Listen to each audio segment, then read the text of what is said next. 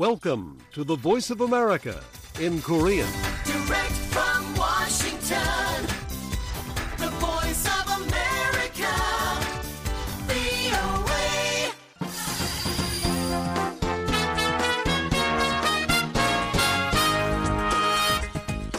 여러분 안녕하십니까? 여기는 미국의 수도 워싱턴에서 보내드리는 VOA 방송입니다. 지금부터 VOA 저녁 방송을 시작하겠습니다. VOA 방송은 매일 새벽 2시부터 3시까지, 그리고 매일 아침 4시부터 6시까지, 또 저녁 8시부터 자정까지 세 차례 보내드립니다. VOA 방송은 객관적이고 공정하며 포괄적인 한반도와 미국 그리고 세계 소식과 함께 각종 정보와 교양, 오락 등 다양한 프로그램을 전해드리고 있습니다.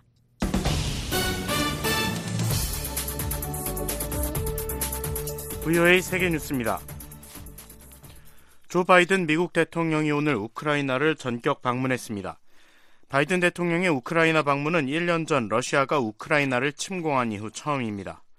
바이든 대통령은 이날 우크라이나 수도 크이우의 대통령궁에서 볼로디미르 젤렌스키 대통령과 부인 올레나 젤렌스카 여사를 만났습니다.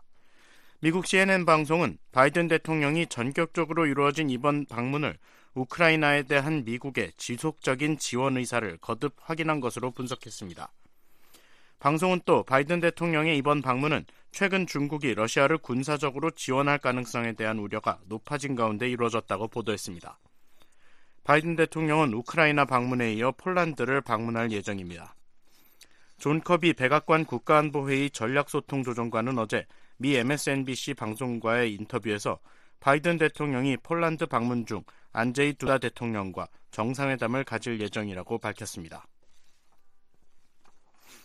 볼로디미르 젤렌스키 우크라이나 대통령이 어제 러시아와의 협상을 주장한 에마뉘엘 마크롱 프랑스 대통령의 제안을 일축했습니다.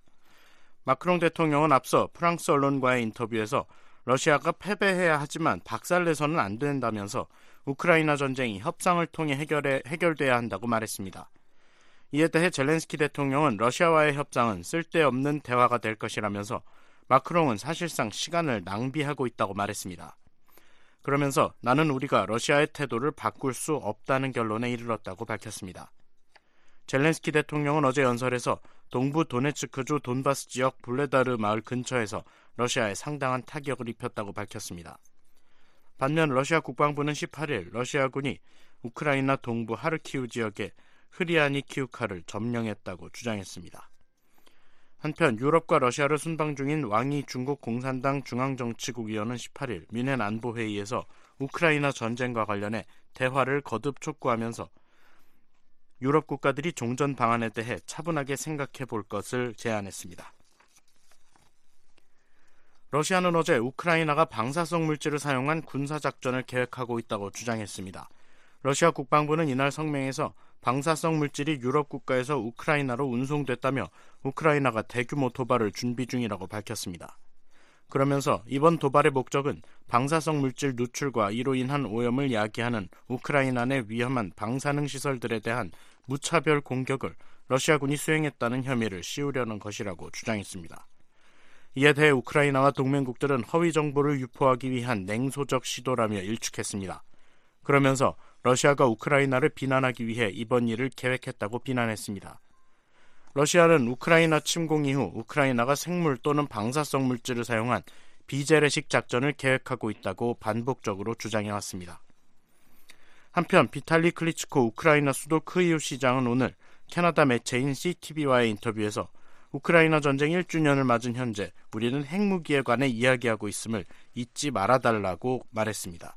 클리츠코 시장은 한 차례의 폭발이 지구상 모든 사람들에게 영향을 미칠 수 있다며 바로 이 때문에 우리는 이 전쟁을 중단시키기 위해 할 수 있는 모든 일을 해야 한다고 강조했습니다. 북한이 오늘 한반도 동해상으로 단거리 탄도미사일 SRBM 두 발을 발사했습니다. 한국합동참모본부는 한반도 시각으로 이날 오전 7시경부터 7시 11분경까지 북한이 평안남도 숙천 일대에서 동해상으로 발사한 SRBM 두 발을 포착했다고 밝혔습니다. 해당 SRBM은 각각 390여 킬로미터와 340여 킬로미터를 날아간 뒤 동해상에 떨어졌습니다. 이와 관련해 북한 관영 조선중앙통신은 이날 서부전선 장거리 포병부대 방사포병 구분대가 동해상으로 각각 395km와 337km 사거리를 설정한 600mm 방사포 두 발을 사격했다고 보도했습니다. 북한의 이번 도발은 어제 B-1B 전략폭격기와 F-35 스텔스 전투기 등 10여 대의 군용기가 참여한 미한 연합공중훈련이 실시된 가운데 이루어졌습니다. 북한은 이번 발사가 미한 연합훈련에 대한 대응이라는 점을 분명히 했습니다. 미 인도태평양 사령부는 이에 대해 미국의 인력이나 영토 또는 동맹국들에 대한 즉각적 위협이 되지 않는다고 평가하는 한편 한국과 일본의 방위에 대한 미국의 헌신은 여전히 철통 같다고 강조했습니다. 한편 기시다 후미오 일본 총리는 이날 기자들에게 북한의 탄도미사일과 관련해 유엔 안보리의 긴급 회의 개최를 요청했다고 밝혔습니다. 반면 왕원빈 중국 외교부 대변인은 18일 발사된 북한의 ICBM과 관련해 한반도 문제에 대한 중국의 입장엔 변화가 없다고 말했습니다. VOA 세계뉴스 김시영입니다.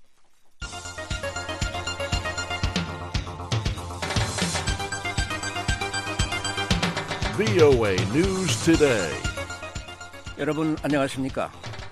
2023년 2월 20일 월요일 VOA 뉴스 투데이 1부 시작하겠습니다. 진행의 노시창입니다. 이 시간에 보내드릴 주요 소식입니다. 북한이 화성 15형 대륙간 탄도 미사일을 쏜 지 이틀 만에 평안남도 숙천 일대에서 동해상으로 초대형 방사포를 발사했습니다.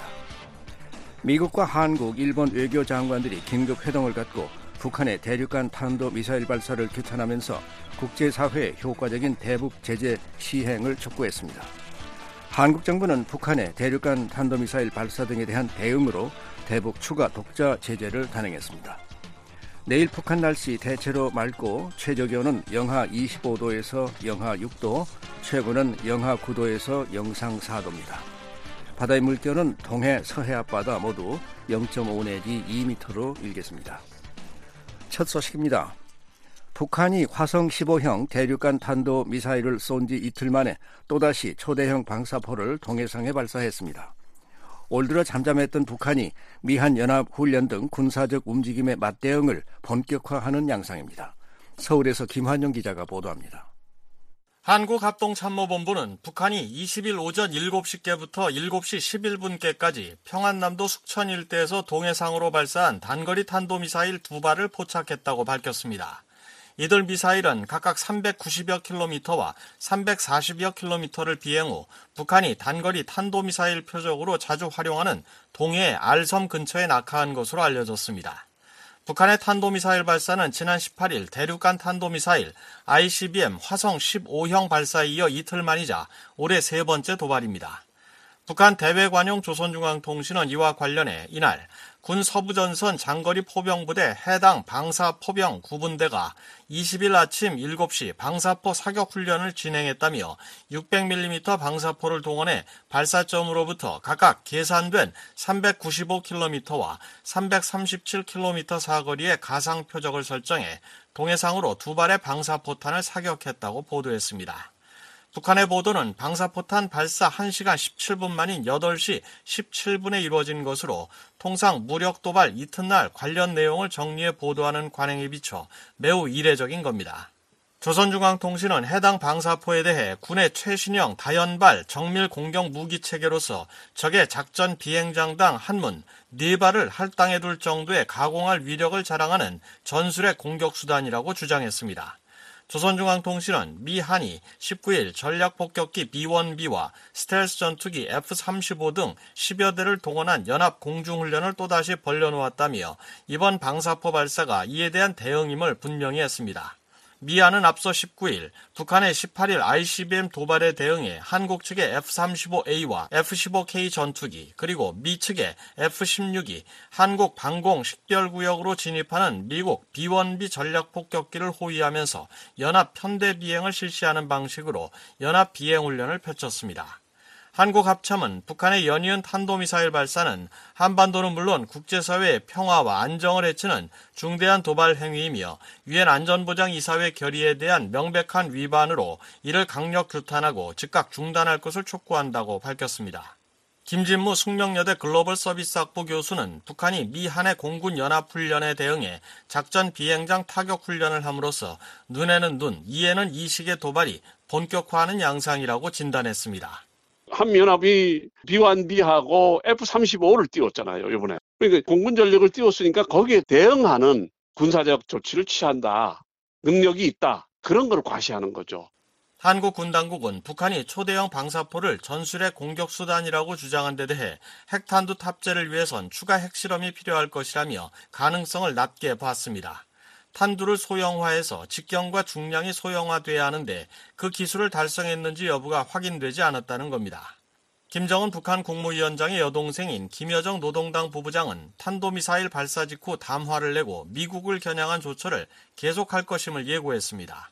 김 부부장은 최근 한반도 지역에서의 미군의 전략적 타격 수단들의 움직임이 활발해지고 있다는 것을 알고 있다며 태평양을 북한의 사격장으로 활용하는 빈도수는 미군의 행동 성격에 달려 있다고 위협했습니다.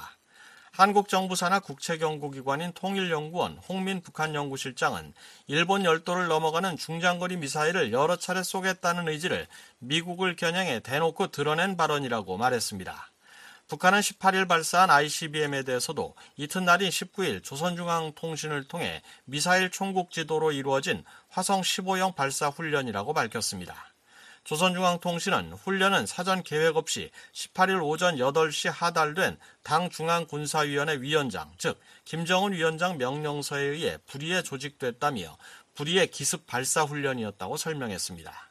북한이 ICBM 도발에 따른 대북 제재 등을 고려한 듯 발사 훈련을 명분으로 내세웠지만 미한 확장 억제력 강화와 다음 달 중순으로 예고된 대규모 미한 연합 훈련에 대한 맞대응 도발이라는 분석입니다. 홍민 북한 연구실장입니다. 한미가 올해 굉장히 강화된 확장학제력 전개를 할 것이다라고 이제 예상됐기 때문에 북한은 1, 2월 동안 좀 잠잠하게 가만히 있다가 어느 정도 한미가 훈련이 좀 진행되고 확장학제력의 구체적인 일정들이 나오는 그 순간에 화성 15형을 쏴서 올해 여기에 대응하겠다라는 의지를 이제 피력하는 모양새를 일단 갖춘 거죠. 김여정 부부장은 위임에 따른 것이라며 19일 조선중앙통신을 통해 발표한 담화에서 적의 행동 건건 사살을 주시할 것이며 우리에 대한 적대적인 것에 매사 상응하고 매우 강력한 압도적 대응을 실시할 것이라고 경고했습니다. 또 유엔 안전보장 이사회에 대해선 대북 적대시 정책 실행 기구로 전락시키려는 미국의 강권과 전횡을 허용해선 안 된다고 주장했습니다. 민간 연구기관인 한국국가안보포럼 신종우 사무국장은 북한이 이번 ICBM 도발을 기습 발사 훈련이라고 한 것은 명분일 뿐 이번을 포함해 겨우 세 차례 발사한 화성 15형의 무기 체계로서의 실효성을 확보하기 위해선 추가 시험 발사가 필요한 단계라고 지적했습니다. 평양 순환 비행장의 근처에는 미사일 기지가 없으니까 미사일 기지에서 또 나와가지고 그 느릿느릿하게 움직이는 이동식 발사대가 다 보일 텐데 그리고 평양 순환 괴할지에서 미사일 발사대만 하나 딸랑 서가지고 하는 거를 한미 정보당국이 모르고 있었을까? 그런 거 봤으면은 기습이란 표현은 선전적인 용어일 뿐이지 보여주기식 도발을 한 거죠. 장영근 항공대 교수는 지난해 11월 3일 실패했던 개량형 화성 15형을 다시 발사한 걸로 추정된다며 2017년에 화성 15형 발사 때보다 탄두 중량을 줄이고 일부 엔진 성능을 개량한 것이라고 분석했습니다. 김여정 부부장은 20일 담화에서 이번 화성 15형 발사와 관련해 발사 소요 시간, 연료 앰프라, 대기권 재진입 등 북한의 ICBM 기술에 의문을 제기한 한국 측 전문가들의 평가를 일일이 반박하기도 했습니다. 김 부부장은 대기권 재진입 등에 만족한 기술과 능력을 보유했고 이제는 그 역량 숫자를 늘리는 데 주력하는 것만 남아있다며 남의 기술을 의심하거나 걱정해 줄 것이 아니라 자기를 방어할 대책이나 고민하는 게 좋을 것이라고 조롱조로 말했습니다. 박원곤 이화여대 북한학과 교수는 북한이 사실상 올해 첫 도발을 ICBM 발사라는 높은 수위로 시작했고 김여정 부부장이 태평양을 북한의 사격장이라고 언급한 데 대해 미국을 겨냥해 긴장을 단기간 최대치로 끌어올리려는 의도일 수 있다고 해석했습니다. 3년 넘게 이어지고 있는 북중 교역 봉쇄 등으로 경제난이 심화되고 있는 북한으로선 미한 연합군에 맞선 도발을 장기간 지속할 내구력이 취약할 수밖에 없다는 게 박 교수의 설명입니다. 북한이 이거 계속 유지 못합니다. 이렇게 소모전이 되면 한미가 훨씬 우세하죠. 그렇기 때문에 북한이 단기간 내에 긴장을 조성을 해서 국면 전환을 모색할 가능성도 있다. 방점은 7차 핵실험으로 가면서 그것도 결국 경제적인 거랑 연계가 되지 않을까 싶고요. 한국 합참은 북한의 추가 도발에 대비해 미한 간 긴밀한 공조하에 관련 동향을 추적 감시하면서 미한일 안보 협력을 바탕으로 확고한 대응 태세를 갖추고 북한의 어떠한 도발에도 압도적으로 대응할 수 있는 능력을 기초로 확고한 대비 태세를 유지해 나갈 것이라고 밝혔습니다. 서울에서 VOA 뉴스 김환용입니다. 미국과 한국, 일본 외교장관이 긴급 회동을 통해 북한의 대륙간 탄도미사일 발사 문제를 논의했습니다. 삼국 장관은 한 목소리로 북한을 규탄하면서 국제사회의 효과적인 대북제재 집행을 촉구했습니다. 함지하 기자가 보도합니다. 토니 블링컨 국무장관이 18일 독일 뮌헨 안보회의가 열리는 뮌헨 바이어리셔 호프 호텔에서 박진 한국 외교장관, 하야시 요시마사 일본 외무상과 북한의 ICBM 발사와 관련한 긴급 회담을 갖고 북한을 규탄했습니다. 블링컨 장관은 이날 회담 뒤 기자들에게 북한이 또다시 탄도미사일을 발사했으며 이번 일은 일본의 배타적 경제 수역에 떨어진 것이 분명해 보인다고 말했습니다. 이어 이런 일은 최근 몇 달 동안 있었지만 이번 발사는 또다시 여러 유엔 안보리 결의를 위반한 북한의 도발적 행위라고 지적했습니다. 또한 우리는 다른 나라들도 이런 행동을 규탄하고 효과적인 제재 집행을 포함해 적절한 조치를 취하길 촉구한다며 북한의 영향력을 가진 나라들도 그러한 조치를 이용해 북한이 지난 몇 년간 있던 경로에서 벗어나도록 해야 한다고 강조했습니다. 블링컨 장관은 우리는 앞서 오늘 오전 주요 7개국 G7 동료 장관들과 만나 이 문제를 논의했다며 우리는 하루 종일 북한의 ICBM에 대해 이야기했다고 말했습니다. 이어 간단하게 두 가지만 말하고자 한다면서 첫째는 우리가 지난 수개월에 걸쳐 북한과 어떤 조건도 없이 관여할 준비가 됐다는 사실을 분명히 했지만 북한의 대답은 반복된 미사일 발사였다고 밝혔습니다. 아울러 우리는 동맹과 파트너, 즉 한국, 일본에 대한 우리의 안보 공약이 철통 같다는 점을 매우 분명히 해왔다며 우리는 그것을 분명히 하는 것뿐 아니라 억제력과 방어 역량을 훨씬 더 강화하는 적절한 조치를 취하기 위해 한국, 일본과 매우 긴밀히 협력해왔다고 덧붙였습니다. 블링컨 장관은 따라서 북한의 이런 행동은 우리가 함께하는 일과 우리가 공유하는 동맹, 그리고 파트너, 동맹 방위에 대한 우리의 약속을 더욱 공고히 할 뿐이라고 강조했습니다. 하야시 외무상은 오늘 북한이 발사한 ICBM이 일본의 배타적 경제 수역에 낙하했다는 점을 말하고 싶다며 오늘 ICBM은 미국 본토 전역을 사정거리에 둘 수 있다고 지적했습니다. 그러면서 이것은 국제사회에 대한 포악한 행동이라며 그런 행동은 결코 용납될 수 없다고 말했습니다. 이어 이번 발사는 유엔 안보리 결의에 대한 명백한 위반으로 국제사회는 단합해 단호하게 대응해야 한다고 강조했습니다. 하야시 외무상은 이날 자신이 의장을 맡은 G7 외교장관 회의에서 회원국들은 북한의 이번 발사를 가장 강력한 용어로 규탄하고 유엔 안보리를 포함한 강력한 대응 조치에 합의했다고 설명했습니다. 박진 한국 외교장관은 한국 정부는 오늘 북한의 장거리 탄도미사일 발사를 규탄한다면서 이번 발사는 유엔 안보리 여러 결의에 대한 위반이자 한반도와 영내 그리고 그 너머에 긴장을 높이는 심각한 도발이라고 지적했습니다. 이어 한반도의 평화는 강력한 억제력과 단호한 의지를 통해서만 유지될 수 있다며 우리 세 사람은 북한의 고조되는 위협에 직면해 우리의 단결과 흔들림 없는 결의를 보여주기 위해 오늘 이 자리에 섰다고 말했습니다. 박진 장관은 한국과 미국의 동맹은 철통 같을 것이고 확장 억제는 강화될 것이며 한미일 안보 협력은 더욱 심화될 것이라고 강조했습니다. 아울러 북한은 국제사회에 더 엄격한 제재에 직면할 것이고 도발로부터 아무것도 얻지 못할 것이라며 우리는 북한이 도발을 즉시 중단하고 비핵화 회담에 복귀할 것을 촉구한다고 덧붙였습니다. 한편 토니 블링컨 국무장관은 이날 왕이 중국 공산당 중앙정치국 위원과도 회동했습니다. 네드 프라이스 국무부 대변인은 보도자료에서 블링컨 장관은 이날 회담에서 북한이 수행한 가장 최근의 불안정한 행동인 ICBM 시험 발사를 규탄하고 그런 중대한 국제적 도전에 대응하기 위한 책임 있는 권력의 필요성을 강조했다고 밝혔습니다. VOA 뉴스 함지하입니다. 한편 한국의 북핵 수석 대표인 김건 외교부 한반도 평화 교섭본부장은 오늘 즉 20일 오전에 미국과 일본의 북핵 수석 대표 김성김 국무부 대북 특별 대표 후나코시 다케이로 외무성 아시아 대양주 국장과도 북한의 단거리 탄도 미사일 발사와 관련해 각각 유선 협의를 가졌습니다. 한국 외교부에 따르면 세 나라 수석 대표들은 북한이 국제사회의 엄중한 경고를 무시하고 안보리 결의를 위반해 지난 18일에 이어 오늘 또다시 탄도 미사일 발사를 감행한 데 대해 강력히 규탄했습니다. 이들은 18일 미 한일 외교장관이 미운헨에서 긴급 회동을 하고 북한의 위협에 맞선 연대를 보여준 점과 주요 7개국 외교장관들이 북한의 무모한 행동에 대한 국제사회의 단합된 대응 의지를 표명했음을 상기하고 북한이 이러한 경고에 귀 기울일 것을 촉구했습니다. 이들은 북한이 도발을 통해 얻을 수 있는 것은 아무것도 없고 도발에는 분명한 대가가 따를 것이라고 재차 강조하면서 유엔 안보리 결의의 철저한 이행을 위한 국제사회와의 공조를 한층 더 강화해 나가기로 했습니다.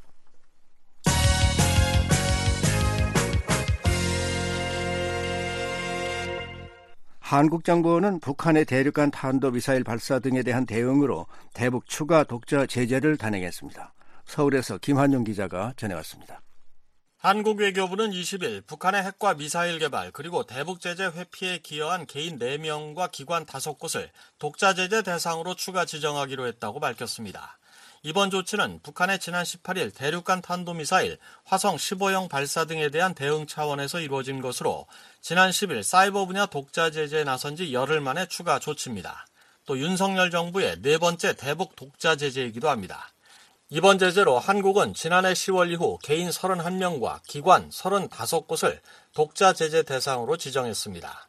이번에 추가된 제재 대상 개인은 리성운, 김수일, 이석과 남아프리카 공화국 국적의 암첸체프 블라들렌입니다. 제재 대상 기관은 송원 선박회사, 동흥 선박무역회사, 대진 무역총회사, 싱가폴 트랜스 아틀란틱 파트너스, 싱가폴 벨모어 매니지먼트입니다. 리성운은 전 몽골 주재 북한 경제무역대표부 소속으로 무기와 사치품의 대북 수출에 관여했으며 김수일은 베트남 호치민 등지에서 북한 군수공업부를 대리해 북한산 광물 수출 활동 등에 연루됐습니다. 이석은 북한 고려항공 단둥사무소 대표로 로켓 공업부를 대리해 전자부품의 대북 운송 활동에 관여했습니다. 러시아계인 블라들렌은 대북 유류 공급업체인 벨모어 매니지먼트와 트랜스 아틀란틱 파트너스와 공모했습니다. 제재 명단에 오른 기관들 가운데 송원선박회사와 동흥선박무역회사는 북한 해운회사로 해상에서의 제재 회피 활동에 관여했습니다. 대진무역총회사는 북한산 석탄 거래에 관여했으며 나머지 두 곳은 유류 대북 수출을 통해 북한의 핵과 미사일 개발, 대북 제재 회피에 관여했습니다. 외교부는 동흥 선박무역회사의 경우 2016년 12월 이미 제재 대상으로 지정한 조선주작봉 해양회사가 명칭을 바꾼 것으로 추정했습니다.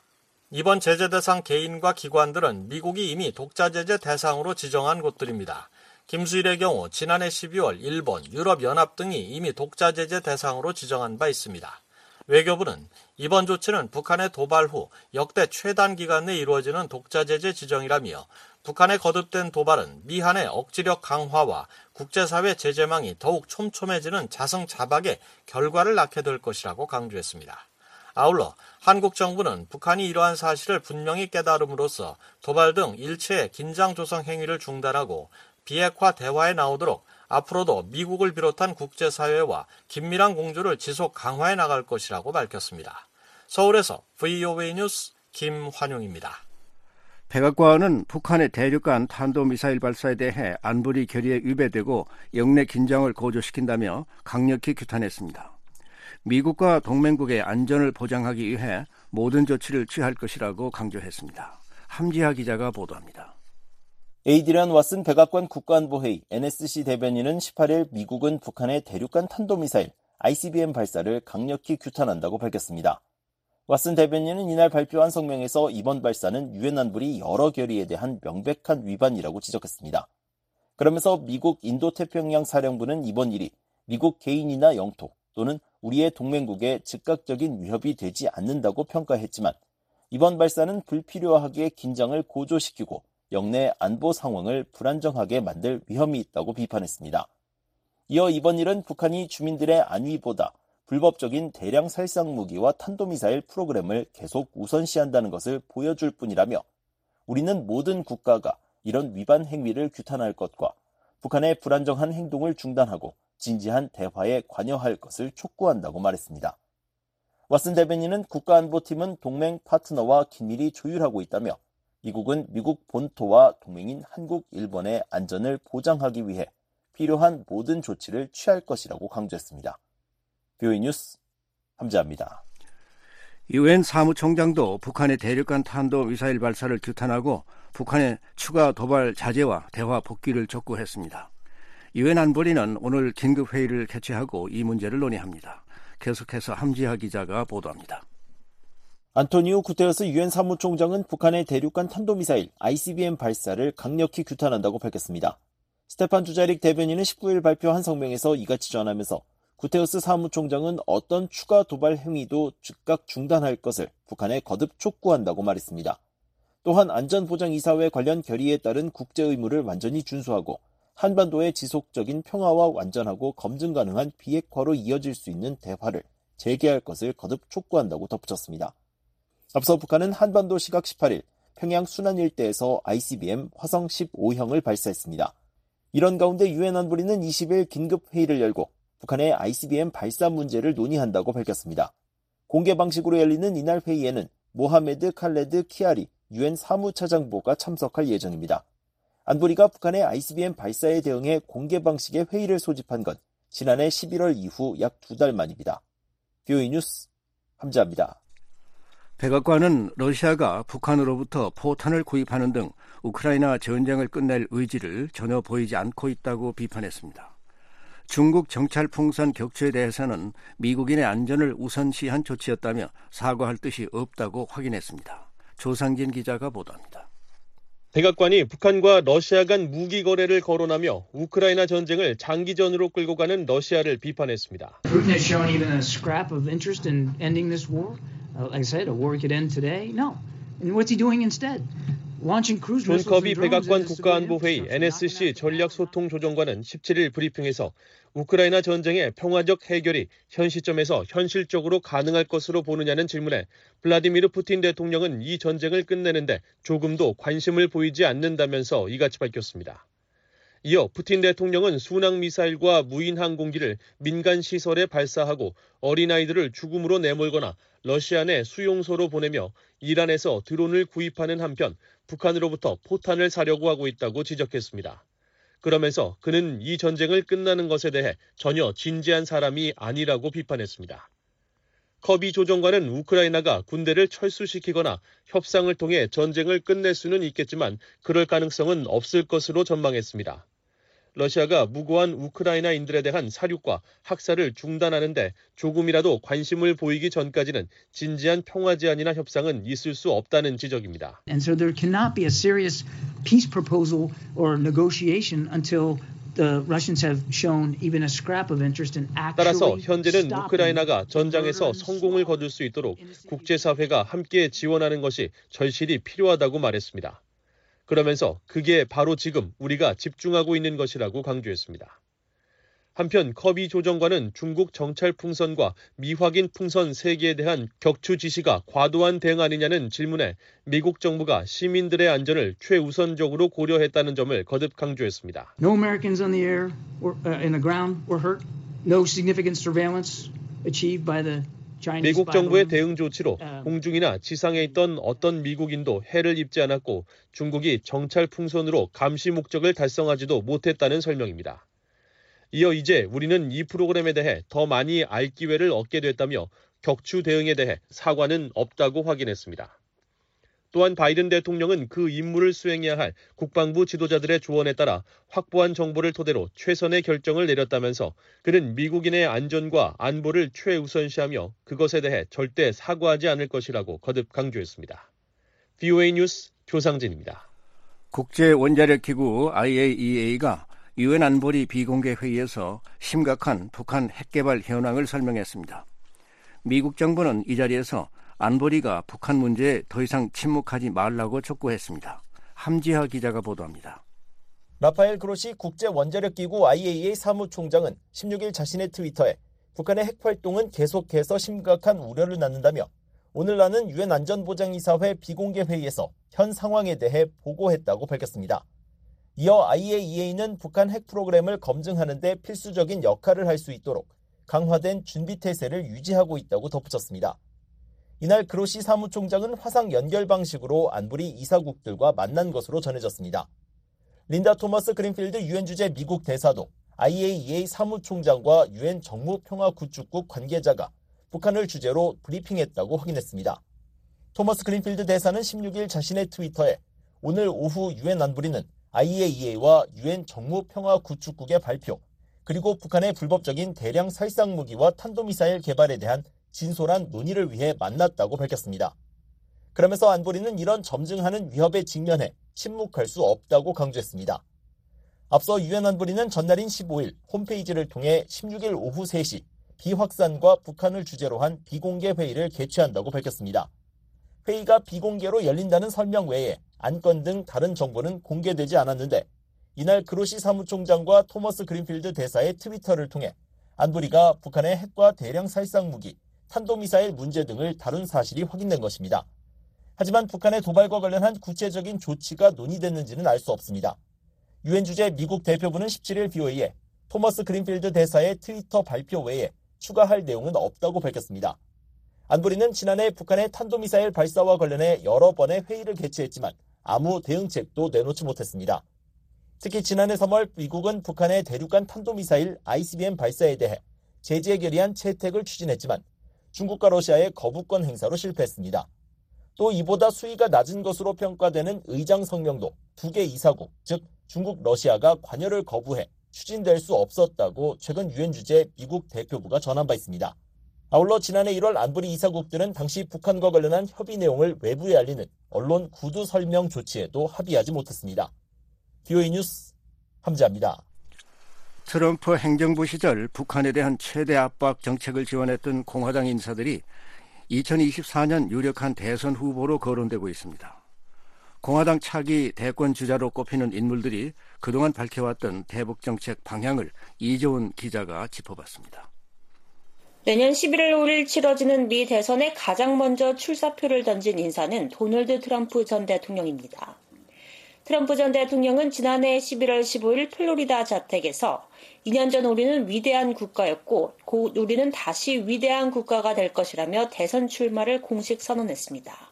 We were a great nation and soon we will be a great nation. 트럼프 전 대통령의 대권 도전은 2016년, 2020년에 이어 세 번째입니다. 공화당에서 두 번째로 출사표를 던진 인물은 니키 헤일리 전 유엔 주재 대사입니다.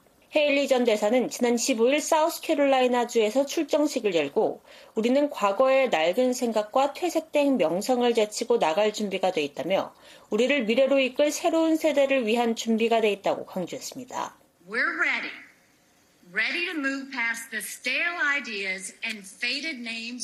트럼프 전 대통령과 헤일리 전 대사 외에 2024년 공화당 대선 주자로 거론되는 인물로는 리즈 체니 전 하원 의원과 론 디센티스 플로리다 주지사, 마이크 펜스 전 부통령, 마이크 폼페오 전 국무장관, 사우스캐롤라이나주의 팀 스콧 상원 의원 등이 있습니다.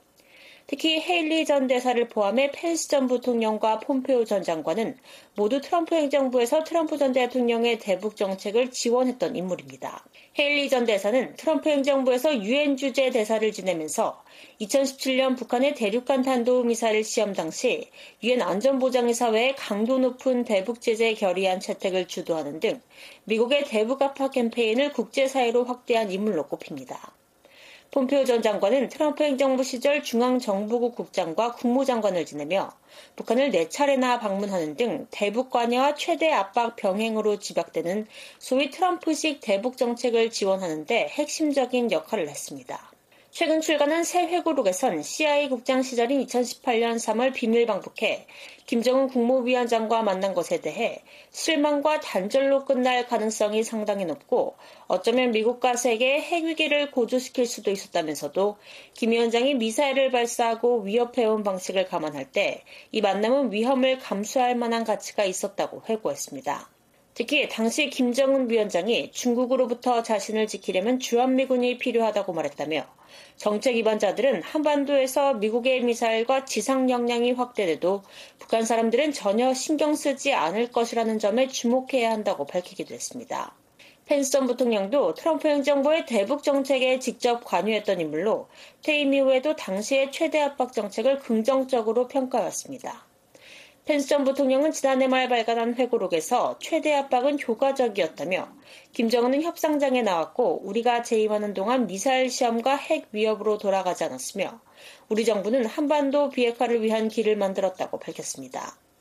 또 다른 공화당 대선 주자로 거론되고 있는 팀 스콧 의원도 트럼프 행정부에서 활동했던 외교 당국자들과 비슷한 대북 기조를 보여왔습니다. 구체적으로는 북한의 실질적 비핵화 조치가 있기 전까지 정권의 제재 등을 통한 최대 압박을 가해야 한다고 주장했습니다. 딕 체니 전 부통령의 딸인 리즈 체니 전 의원도 현역 시절 북한에 대한 최대 압박의 중요성을 강조하는 한편 대북 압박을 끌어내기 위해 중국에도 제재를 가해야 한다는 입장을 밝힌 바 있습니다. 한편 조 바이든 대통령은 그간 차기 대선 출마 의향을 여러 차례 내비치면서도 아직 재선 도전을 공식화하진 않았습니다. VOA 뉴스 이조은입니다. 유럽연합 EU가 한국 정부의 사이버 분야 첫 대북 독자 제재에 대해 북한의 자금줄을 억제하려는 취지에 공감한다고 밝혔습니다. 북대서양 조약기구 나토도 한국과의 사이버 협력을 강조하며 이번 조치를 반겼습니다. 조상진 기자가 보도합니다. 북한 사이버 활동에 제재를 가했던 유럽연합이 한국의 첫 대북 사이버 분야 독자 제재에 대해 한국과 뜻을 같이 한다고 밝혔습니다. EU 대변인실은 17일 최근 한국의 대북 사이버 제재와 관련한 BOA의 서면 질의에 EU는 유엔 전문가 패널과 한국을 포함한 파트너들이 보고한 현재 북한 사이버 위협 행위자들에 대한 정보에 대해 우려하고 있다고 밝혔습니다. 이어 북한이 불법 무기 프로그램 지원에 사용하는 자금과 정보, 구성 요소의 흐름을 제한하는 게 중요하다는데 EU는 한국과 뜻을 같이 한다고 밝혔습니다. 또한 이유는 유엔 안보리 결의에 명시된 제재의 완전한 이행을 보장하기 위한 조치를 취할 것을 모든 유엔 회원국에 촉구한다고 강조했습니다. 특히 EU의 사이버 외교 툴박스를 언급하면서 중대한 혹은 잠재적으로 중대한 영향을 미치고 EU나 EU 회원국에 외부 위협이 되는 사이버 공격 연루자 혹은 연루기관을 표적으로 하는 제한 조치를 취할 것이라는 EU의 입장을 전했습니다. 구체적으로는 1년의 사이버 공격에 재정적, 기술적, 물질적 지원을 제공하고 그런 공격을 촉진하는 역할을 한 북한의 조선 엑스포 합영 회사가 2020년 EU의 제재 명단에 올랐다는 예를 들었습니다. EU 사이버 외교 toolbox는 2017년 6월 EU 이사회가 EU 차원에서 사이버 위협에 공동 대응하기 위해 승인한 이니셔티브로 사이버 위협 대응 도구와 제재 부과 등에 대한 안내와 절차를 담고 있습니다. 이에 따라 EU는 지난 2020년 7월 조선 엑스포 합영회사 등 북한과 중국, 러시아계인 6명과 기관 3곳에 대한 첫 사이버 제재를 가한 바 있습니다. 최근 국방 사이버 분야에서 한국과 협력의 폭을 넓히고 있는 북대서양 조약기구 나토도 한국의 첫 사이버 대북 독자 제재 조치에 긍정적인 입장을 밝혔습니다. 나토 관계자는 17일 BOA에 다양한 국가와 비국가 행위자들이 사이버 공간 경쟁을 항상 벌이고 있다며 나토와 한국은 사이버 연합훈련을 포함한 사이버 방어 영역에서 이미 활발한 협력 관계를 맺고 있다고 강조했습니다. 그러면서 나토 사무총장이 최근 한국 방문 중 말했던 것처럼 이 분야에서 협력을 심화할 수 있기를 희망한다고 말했습니다. 옌스 스톨텐베르그 나토 사무총장은 지난달 용산 대통령실 청사에서 윤석열 대통령을 만나 나토와 한국 간 사이버 방위와 신기술 등 분야에서 협력 확대를 위해 각별히 노력하겠다고 밝혔습니다. 앞서 한국 정부는 지난 10일 해킹과 가상자산 탈취 등 불법 사이버 활동을 벌였거나 관련 프로그램 개발 또는 전문 인력 양성에 관여한 북한 국적자 4명과 기관 7곳을 독자 제재 대상으로 지정한다고 밝혔습니다. 한국 정부의 제재 리스트에 오른 인물은 박진혁과 조명래, 송림, 오충성 등 4명이며 기관과 조직은 조선 엑스포 합영회사와 라자루스 그룹, 블루노로프, 안다리알, 기술정찰국, 110호 연구소, 지휘 자동화 대학 등 7곳입니다. 이 가운데 조명래와 송림, 오충성, 그리고 기술정찰국과 백시포 연구소, 지휘 자동화 대학은 한국 정부가 전 세계에서 처음으로 제재 대상으로 지정했습니다. 이 조치는 한국 정부의 첫 사이버 대북 분야 제재로 한국 정부는 북한이 촘촘한 대북 제재를 뚫고 핵과 미사일 개발 자금을 조달하기 위해 가상자산 탈취나 해킹 등 불법 사이버 활동을 강화하고 있는 데 따른 대응 조치라고 밝혔었습니다. BOA 뉴스 조상진입니다. 북한이 한국 등에서 중고로 사들인 선박이 중국 항구를 계속 드나들고 있는 것으로 확인됐습니다. 유엔 안보리가 3년 넘게 아무 조치도 취하지 않아 제재 권고를 받은 선박들이 공해상을 자유롭게 오가고 있습니다. 함지하 기자가 보도합니다. 선박의 위치 정보를 보여주는 마린 트래픽의 지난달 28일자 지도에 북한 방향으로 운항 중인 선박 SF 블룸호가 보입니다. 북한 선적의 SF 블룸호는 2021년까지만 해도 더블 해피니스 1호로 불리던 타이완 회사 소유의 선박입니다. 최근 VOA는 소유주와 등록 정보 등을 분석해 SF 블룸호가 작년 3월 북한 깃발을 달고 나타났다고 보도했는데 이후에도 여전히 중국 해상을 운항 중인 사실이 이번 마린 트래픽 자료에서 확인된 것입니다. 마린 트래픽에 따르면 SF 블룸은 중국 산둥성 룽커우항을 출발해 북한을 향해 운항하다가 웨이하이 북부 해상에서 돌연 선박자동 식별장치 AIS를 끄고 레이더망에서 사라졌습니다. 중국 해역에 있을 때만 임시로 AIS를 켰다가 이후 공해상에서 이를 끄는 전형적인 해상 불법 행위입니다. 비슷한 사례는 또 있습니다. 한때 한국 선박이었던 북한 선적의 도명호는 지난 8일 중국 예닌강 인근 해역에서 위치 정보를 발신했습니다. 도명호는 북한 깃발을 달기 직전까지 한국 선적의 니홍호였습니다. 그런데 지난 2019년 12월 한국 인천항을 떠난 지 불과 9일 만에 북한 송림항에서 발견됐고 이후 북한 자성무역회사 소유의 북한 선박이 됐습니다. 현재는 AIS를 끈 상태여서 위치가 확인되지 않지만 북한에서 약 700km 떨어진 지점에서 발견됐다는 것, 도명호가 활발히 운항 중이란 사실을 보여줍니다. 그 밖에 작년까지 한국인이 운영주였지만 이후 북한 선적이 된 락원 1호도 올해 1월까지 중국 룽커우항을 드나든 흔적을 남겼습니다. 유엔 안보리는 지난 2016년 채택한 대북결의 2315를 통해 유엔 회원국들이 북한의 선박을 판매하거나 북한 선박을 구매하지 못하도록 했습니다. 하지만 북한은 2019년과 2021년 사이 한국과 타이완 회사가 소유한 중고 선박을 집중적으로 매입했고 이들이 국제 해상의 모습을 드러내고 있는 것입니다. 앞서 유엔 안보리 전문가 패널은 북한이 위장 회사를 동원해 이들 선박을 구매했으며 이후 공해상 선박 간 환적 등 불법 행위에 동원하고 있다고 밝힌 바 있습니다. 이번에 마린 트래픽을 통해 확인된 것보다 더 많은 선박이 공해상을 돌아다닐 가능성을 배제할 수 없다는 의미입니다. 현재로선 이들 선박의 항해를 막을 방법은 없습니다. 전문가 패널이 이들 선박에 대해 제재를 권고했지만 아직까지 유엔 안보리가 실질적인 조치를 취하지 않고 있기 때문입니다. 실제로 전문가 패널은 매년 두 차례 발행하는 보고서를 통해 도명호 등을 제재할 것을 권고했는데 안보리의 제재 명단에는 도명호의 이름이 없습니다.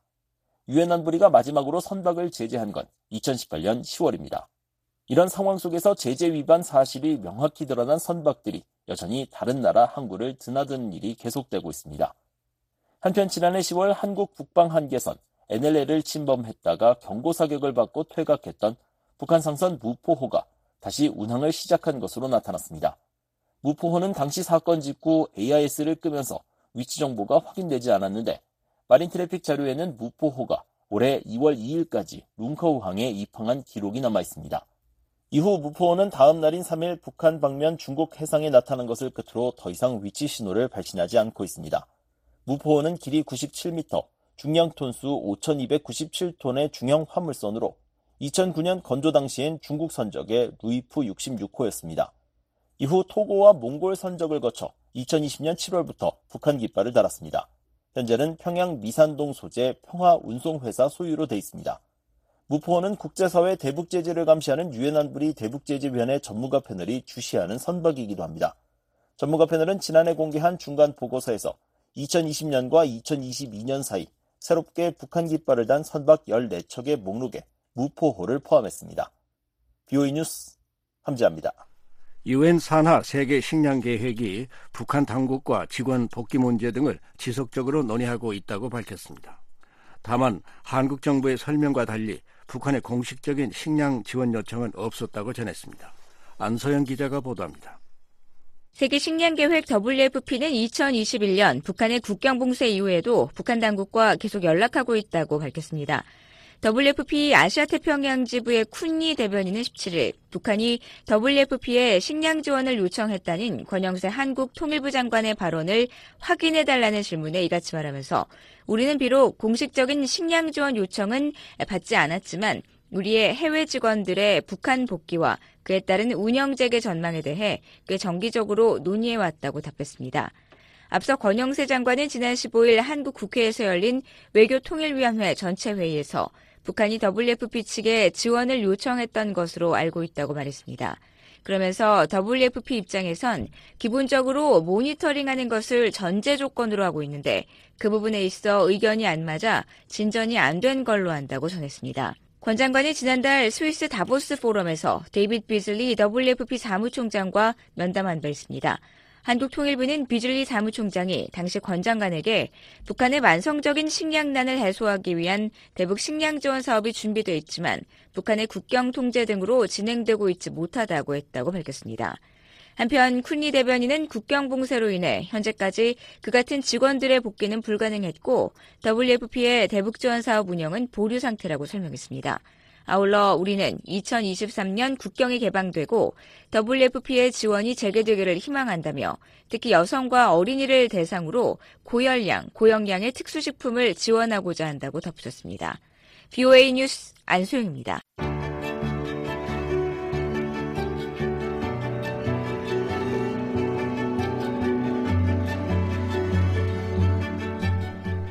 한반도 주요 뉴스의 배경과 의미를 살펴보는 쉬운 뉴스 흥미로운 소식 뉴스 동서남북입니다. 최근 김정은 국무위원장의 딸 김주애의 권력 세습 여부를 놓고 추측이 난무하고 있습니다. 과거 김일성, 김정일, 김정은으로 이어지는 권력 승계가 어떤 과정을 거쳐 이루어졌고 시사점은 무엇인지 최원기 기자가 전해드립니다. 북한의 김일성 주석은 1974년 2월 아들 김정일을 후계자로 지명했습니다. 당시 평양에서 열린 노동당 중앙위원회 제5기 8차 전원회의에서 아들 김정일을 후계자로 지명한 겁니다. 북한의 기록 영화 성군 태양의 한 대목입니다. 1974년 2월 13일에 열린 역사적인 당중앙위원회 제5기 제8차 전원회의에서는 영명하신 그 일을 수령님의 유일한 후계자로 우리 당과 당시 62살이었던 김일성 주석은 이미 26년간 북한을 통치해왔습니다. 그동안 김 주석은 북한의 건국과 한국전쟁 그리고 전후복구를 마치고 노년기에 접어든 시기였습니다. 과거 베이징 주재 미국 대사관에서 근무했던 윌리엄 브라운 메릴랜드 대학 교수는 김일성 주석이 아들을 후계자로 내정한 것은 중국의 영향일 수 있다고 말했습니다. 3년 전인 1971년 중국에서는 마오쩌둥의 후계자였던 림바오, 림표가 쿠데타를 일으키려다 발각돼 소련으로 망명하던 중 추락사하는 사건이 있었습니다. 이를 본 김주석이 아들을 후계자로 삼으면 정치적 안정을 확보할 수 있다는 생각에 김정일을 후계자로 지명했을 수 있다는 겁니다. 후계자 지명 당시 김정일은 나이 32살로 이미 노동당 선전선동부와 조직지도부 비서를 맡고 있었습니다. 후계자가 된 김정일은 노동당을 장악하고 자신만의 현지 지도를 시작했습니다. 또 1974년에는 사상 기술 문화를 혁신하자는 3대 혁명 소조 운동도 벌였습니다. 김정일의 권력 승계가 순탄하게만 진행된 것은 아니었습니다. 김정일 권력 승계 최대 장애물은 계모 김성애와 이복 동생 김평일이었습니다.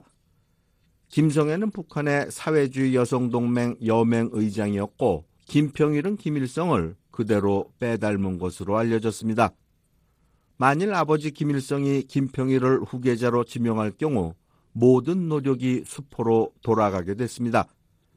한국 정부 산하 국책연구기관인 통일연구원 조한범 박사는 김정일이 계모 김성애와 김평일을 겨냥해 이른바 격가지 투쟁을 벌여 이들을 몰아냈다고 말했습니다. 그때 김일성이 김평일로 이제 마음을 잡으려고 하고 그런 후계 구도의 흐름이 있을 때 최령의 아버지 최연이 최연이 그때 권총까지 빼들면서 장자 승계 원칙을 강조했다라는 게 이제 거의 정설이고요.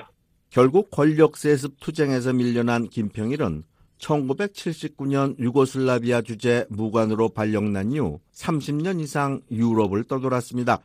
1990년에 김정일은 국방위원회 제1부위원장, 1991년 인민군 최고사령관, 1993년 국방위원장이 돼 군부와 국가 권력을 사실상 모두 장악했습니다. 1994년 7월 4일 46년간 북한을 통치해온 김일성 추석이 사망했습니다. 이 무렵 북한에서는 수십만 명이 굶어 죽는 고난의 행군이 시작됐습니다. 김정일은 김일성 사후 3년을 유은 통치 기간으로 설정하고 1998년 9월 헌법 개정을 통해 명실상부한 최고 지도자가 됐습니다. 김정일 국방위원장이 권력 승계 작업을 시작한 것은 2008년 8월입니다. 당시 김정일 위원장은 뇌졸중으로 쓰러져 석 달간 공식 석상에서 자출을 감췄습니다. 그의 연말 어느 정도 건강을 회복한 김정일 위원장은 셋째 아들 김정은을 후계자로 내정한 것으로 알려졌습니다. 이듬해 1월부터 북한 당국은 발걸음이라는 노래를 보급하며 청년 대장 김정은 동지라는 이름을 알리기 시작했습니다.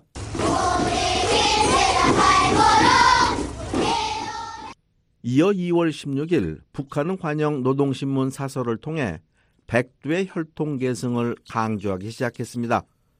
한국과 미국 전문가들은 이를 김일성, 김정일, 김정은으로 이어지는 3대 권력 세습 작업의 신호로 봤습니다. 2011년 12월 17일 김정일 국방위원장이 사망하자 당시 27살이었던 김정은은 12월 30일 인민군 최고사령관에 추대되고 이듬해 4월에는 노동당 제1비서 국방위원회 제1위원장에 취임했습니다.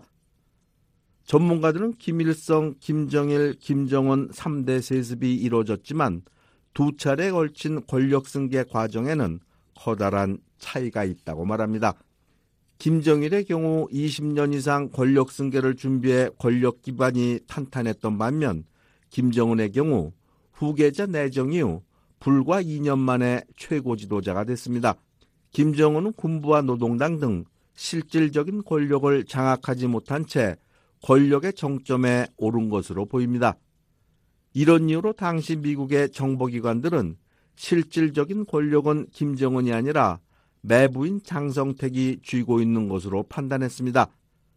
마이클 헤이든 전 미 중앙정보국 CIA 국장은 당시 VOA와의 인터뷰에서 장성택이 북한의 실세로 모든 결정을 내리고 있는 것 같다고 말했습니다.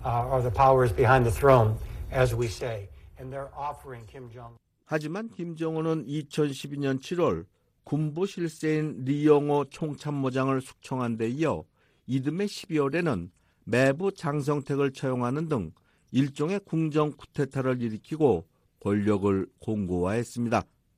다시 통일연구원 조한범 박사입니다. 그러나 김정은이 2009년에 등장해서 2011년에 아버지가 죽었기 때문에 권력 승계 기간도 짧았고 이 권력 기반이 불안정했습니다. 그러니까 리영호 총참모장 바로 2012년 6월에 처형하고 장성태 고모부를 2013년 12월에 처형하고 그 다음에 이복형을 2010년 2월 말레이시아에서 암살하는 그런 과정이 필요했거든요. 2년밖에 안 되는 짧은 권력 준비 기간과 그로 인한 친인척 처형 같은 정치적 혼란은 김정은 위원장에게 정신적 상처가 됐을 것이라고 전문가들은 말합니다. 이런 맥락에서 최근 김 위원장이 딸 김주애를 공식 석상에 데리고 나오는 것도 가급적 이른 시기에 딸을 후계자로 내정하기 위한 것으로 보는 시각이 있습니다. 한국의 민간 연구기관인 세종연구소 정성장 통일전략실장은 김정은 위원장이 후계자로 내정된 시점은 알려진 것보다 훨씬 이른 8살 때였다며 김주애가 이미 후계자로 내정됐을 가능성이 크다고 말했습니다. 1992년 1월 8일 김정은이 만 8세가 되었을 때 김정은을 찬양한 발걸음이라는 노래가 김정은과 이제 김정일 앞에서 공연이 됐습니다. 그리고 그때부터 김정일이 앞으로 내 후계자는 정은이야라고 소수의 측근들한테 계속 이야기를 했고요. 후계자 설이 제기된 김주애는 2013년생으로 올해 10살입니다. 또 김정은 위원장도 아직 채 40살이 되지 않은 젊은 나이입니다. 이 때문에 상당수 전문가들은 김주의 후계자설은 아직 너무 이르다고 지적합니다. 실제로 김정은 위원장이 딸 김주혜를 후계자로 내정했는지 여부는 알 수 없습니다. 또 후계자로 내정됐다고 해도 김주혜가 북한의 차기 지도자가 된다는 보장도 없습니다. 분명한 것은 10살 소녀의 등장을 계기로 권력 승계 논란이 있는 북한 체제는 현대적인 국가가 아닌 봉건 왕조 국가에 가깝다는 사실이라고 전문가들은 지적합니다. VOA 뉴스 최원기입니다. 지금까지 VOA 뉴스 투데이 일부를 보내드렸습니다. 잠시 후에는 미국 정부의 견해를 반영하는 논평 VOA 세계 뉴스 뉴스 투데이 2부가 방송되겠습니다.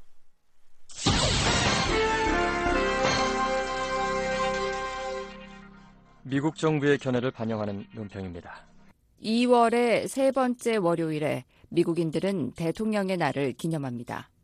이 공휴일은 미국의 가장 영향력 있고 존경받는 두 대통령의 생일 사이에 자리 잡고 있습니다. 2월 12일은 아브라함 링컨의 생일이며 2월 22일은 조지 워싱턴의 생일입니다. 두 대통령은 각자의 방식대로 미국의 기반과 발전에 엄청난 영향력을 끼쳤습니다. 조지 워싱턴은 건국의 아버지라고 불리는데 그럴 만한 이유가 있습니다. 영국 왕실로부터 미국의 독립을 쟁취한 그는 미국 최고의 영웅으로 존경받았고 다른 누구보다도 국민들로부터 신뢰를 받았습니다. 만약 워싱턴이 그릇이 작은 사람이었다면 그는 자신의 인기를 이용해 13개 북미 식민지의 왕이 될 수도 있었을 것입니다. 하지만 워싱턴은 이런 방안을 제시한 숭배자들에게 그런 생각을 없애라고 말했습니다. 대신 워싱턴은 새로운 국가의 기반을 위해 자신의 큰 영향력을 발휘했습니다. 미국 혁명 이후 6년 동안 미국은 식민지들을 하나로 결속하면서도 개별주의 권리를 침해하지 않는 연방정부를 만들기 위해 큰 노력을 기울였습니다. 결국 워싱턴의 이 같은 노력은 안정적이고 민주적이며 법치국가인 신생 미국의 탄생으로 결실을 맺었습니다. 워싱턴은 대통령직을 수행하면서 후임 대통령에게 많은 선례를 남겼습니다. 워싱턴의 재임 중 가장 중요한 행동은 두 번의 4년 임기 후에 자발적으로 대통령직에서 떠나는 것이었습니다. 이를 통해 그는 선출된 후임 대통령에게 평화적으로 권력을 물려줬습니다.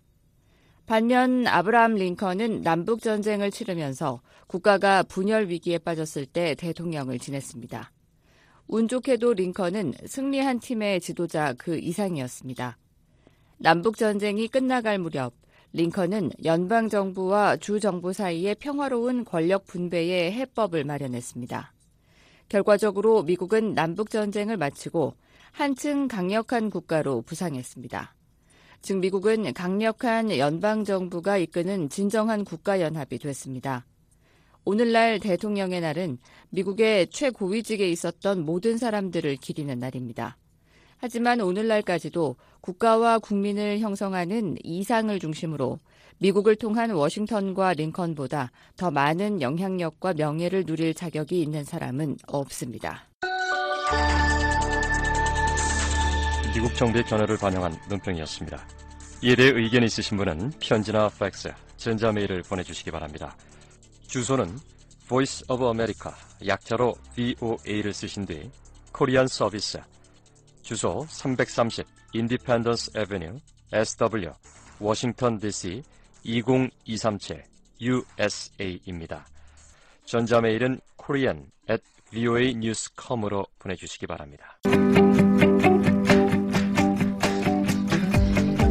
다양한 세계 소식부터 신속하고 정확한 한반도 뉴스까지 BOA 방송이 청취자 여러분께 더욱 가까이 다가갑니다.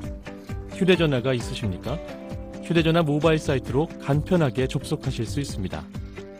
BOA 방송 모바일 사이트 www.boakorea.com 방송에서는 접할 수 없었던 영상 뉴스와 인터뷰도 시청하실 수 있습니다. 궁금했던 소식들 이제 BOA 방송 모바일 사이트를 통해 만나보시기 바랍니다.